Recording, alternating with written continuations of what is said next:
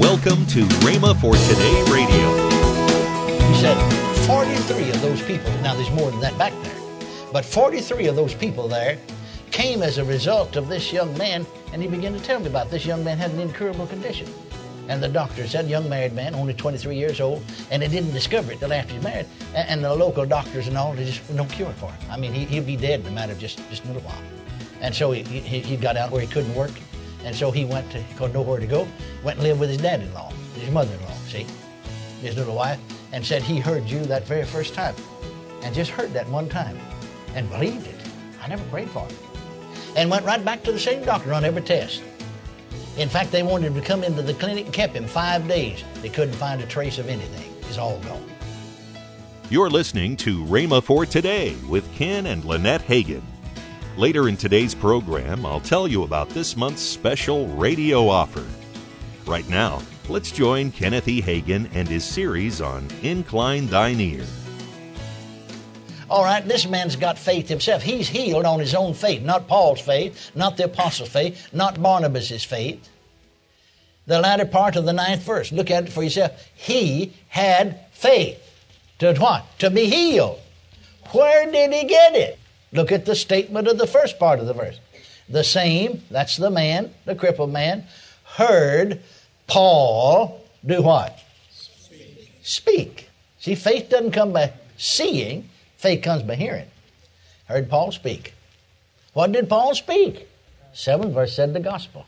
Somebody asked one minister, said, Do you all pray for the sick in your church? You preach healing? No, we just preach the gospel. Without thinking, I said, Ha, ha, ha, ha. Why, he no more preached the gospel than I landed on Mars 10 minutes ago. Now, he may preach part of it. Healing, I have no apologies to make. I feel like I'm in good company with the Apostle Paul and the Lord Jesus Christ. Amen. I just like them a whole lot better than I do theologians. Amen. Healing for the physical body is part and parcel of the gospel of the Lord Jesus Christ. If that's not so, tear that page out of your Bible. And you start tearing pages out, and the rest of them just automatically come out, you know. That's right. Amen. No, no. If healing for our physical bodies is not a part and parcel of the gospel of the Lord Jesus Christ, then tear that page out. But thanks be unto God, healing is a part and parcel of the gospel. Now, I want to ask you this question Could that crippled man have received healing if he had heard Paul speak? He heard him speak. God said the same heard Paul speak. But if he had heard Paul say, Now God does heal sometimes, if it's his will, would he have had faith to be healed? No, he'd had faith to believe I'm one of them that is not his will to heal. Because that's exactly what he'd have believed. Wouldn't he? Because the devil would have accommodated him. And he went on and said, Well, you know, yeah, yeah, God does heal sometimes, all right, but, but it's not his will to heal everybody. Or would he have received faith? I'm talking about faith to be healed. Would he have received faith because he's got faith to be healed? He received it, he got it. Where did he get it? From what he heard. Now, would he have received faith to be healed by hearing? Now, now God does heal all right if it's his will. No, he'd have got faith to believe it's not his will to heal me. That's right. Yes, that's right. Yeah, we'll pray, and if it's God's will, he'll heal you, and if it's not, he won't. No, he wouldn't have gotten faith to be healed. He had faith to be healed. Where'd he get it? Say, the same the man heard Paul speak. He got faith from what he heard. Then he must have heard. Paul must have preached that not only did Jesus die for our sins according to the Scriptures and was raised again for our justification, but he must have, and he took his text from the Old Testament, it's only Bible that had that. He must have also quoted Isaiah where he said, as is recorded in Matthew, himself took our infirmities and bare our sicknesses. And what he bore, you need not bear. And because he bore them, I'm free. And so Paul perceived No, he didn't have a revelation. See, the Holy Ghost will bring you a revelation. There ought to be a certain amount of spiritual perception about all of us. It ought to be easy to perceive. See, I can perceive very readily when folks get a hold of the truth. You just be teaching away. If you just look the crowd over, suddenly somebody's face will light up like a neon sign in the dark. You know they got it. Yeah. Other folks sitting there sort of puzzled, perplexed. You know they didn't. I perceived. Very easily to perceive that, isn't it? Paul, notice what it said steadfastly beholding him. Now he's speaking, he's got his eye on him. Steadfastly beholding him. Isn't that what it said? Yes. That means looking at him. Steadfastly beholding him. I mean, he got his eye on him all the time he's preaching, that crippled guy. He, he wants to get that over to him. He wants to see whether he's getting it or not. And he perceived he's getting that, man. Yeah, glory to God. Said, stand upright. Up he jumped. Up he jumped. Glory, glory, glory. Somebody said, I wish I'd get that to work for me. Well, it don't work by wishing, so forget it. Amen. He had faith. He had what? Faith. Faith for what? To be healed. Faith for what? How did he get it? Where did he get it? Heard Paul speak. By hearing. Yes. Paul speak. What did Paul speak? The gospel. Yes.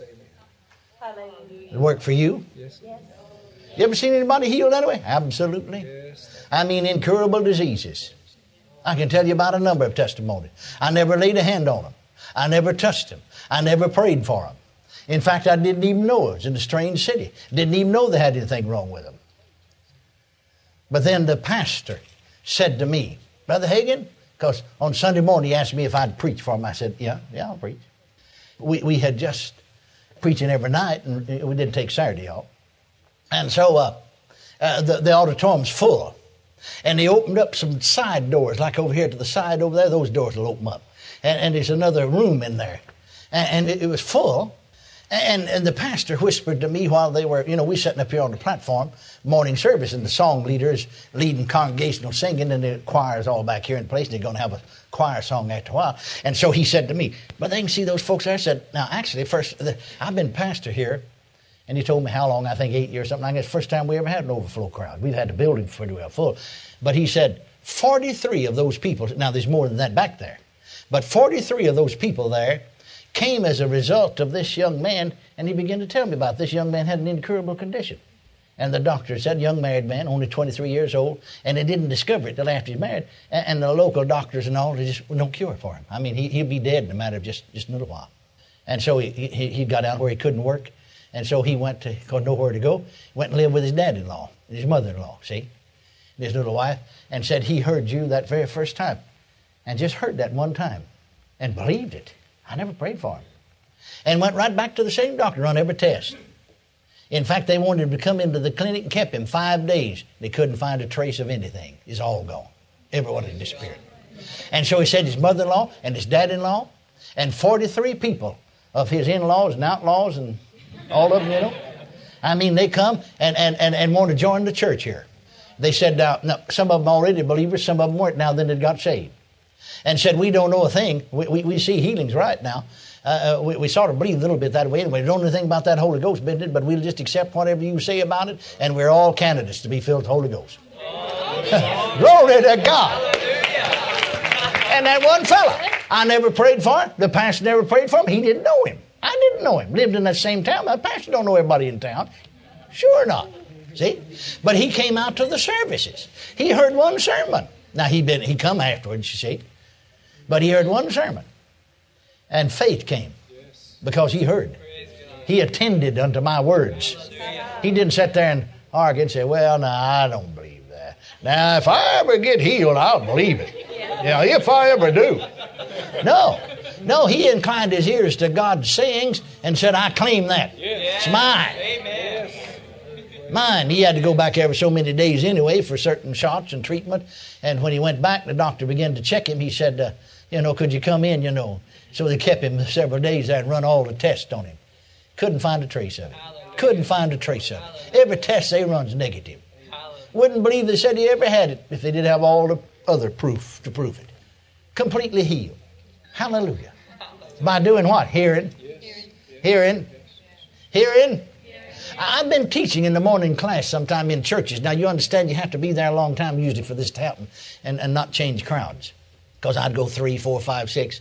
I'd, I'd tell, and seven, eight, nine weeks in one place. And I'd tell people sometimes that we get in the heat line, come, come to the day service if you can, and, and, and don't come down in the line. And, and, and I'm just teaching away one morning. I've had this happen more than once. And you look back there suddenly, and suddenly their face just lights up. Their eyes light up. See, the entrance of His words giveth light. Giveth light. You can't get light inside you, don't show up on the outside. And, and I've just stopped right there and said to them, That's it, you've got it. And they rose up healed right then. I never prayed for them. I'd already laid hands on two or three times, see? But, but see, by hearing. Glory to God. I've had people get the baptism of the Holy Ghost. I mean, I was holding a meeting in church down in South Texas, I remember. And right in the middle of my sermon one night, there's some ladies, beautiful ladies, just, well dressed, you know, aristocrat looking ladies, right on the front pew, just right in the middle of my sermon, just broke out speaking in other tongues. Well, I stopped for a minute. I, I didn't know. Maybe there's members there of this full gospel church or something, you see. And, so I, noticed everybody else picked up on it, began to praise God and shout. And the pastor slipped up there by me because he's sitting on the platform. And he whispered and said, Brother Hagin said, Those folks are not Pentecostal. Those two ladies belong to First Presbyterian Church. Glory.